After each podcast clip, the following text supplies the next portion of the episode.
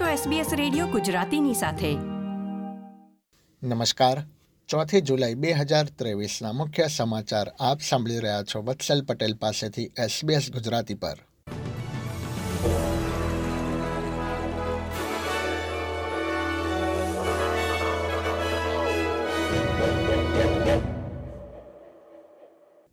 Reserve bank of ઓસ્ટ્રેલિયાએ વ્યાજ દરમાં વધારો કરવાનો નિર્ણય હાલ પૂરતો સ્થગિત કર્યો છે.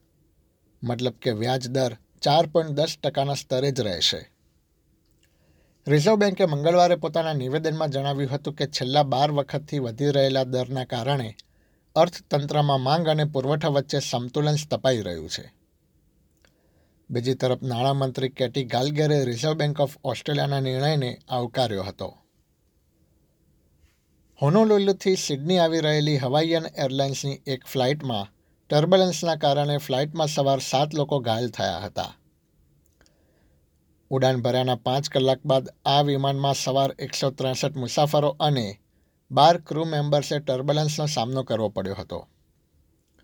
મુસાફરોના જણાવ્યા પ્રમાણે એક મુસાફર વિમાનની છત પર અથડાઈને નીચે પડ્યો હતો. ઉતરાણ કર્યા બાદ એક મુસાફર અને ત્રણ ફ્લાઇટ એટેન્ડન્ટ્સને મેડિકલ તપાસ માટે લઈ જવામાં આવ્યા હતા. મંગળવારે વહેલી સવારે સિડનીના પશ્ચિમ દક્ષિણ વિસ્તારમાં એક સળગેલી કારની અંદર માનવ હાડપિંજરના અવશેષો મળી આવ્યા છે. સિડનીની દક્ષિણે આવેલા રોયલ નેશનલ પાર્કના વોટરફોલ ખાતે કાર પાર્કમાં મધરાત બાદ તરત જ ઇમરજન્સી સર્વિસને Toyota R A V four કારમાં આગ લાગી હોવાની માહિતી પ્રાપ્ત થઈ હતી.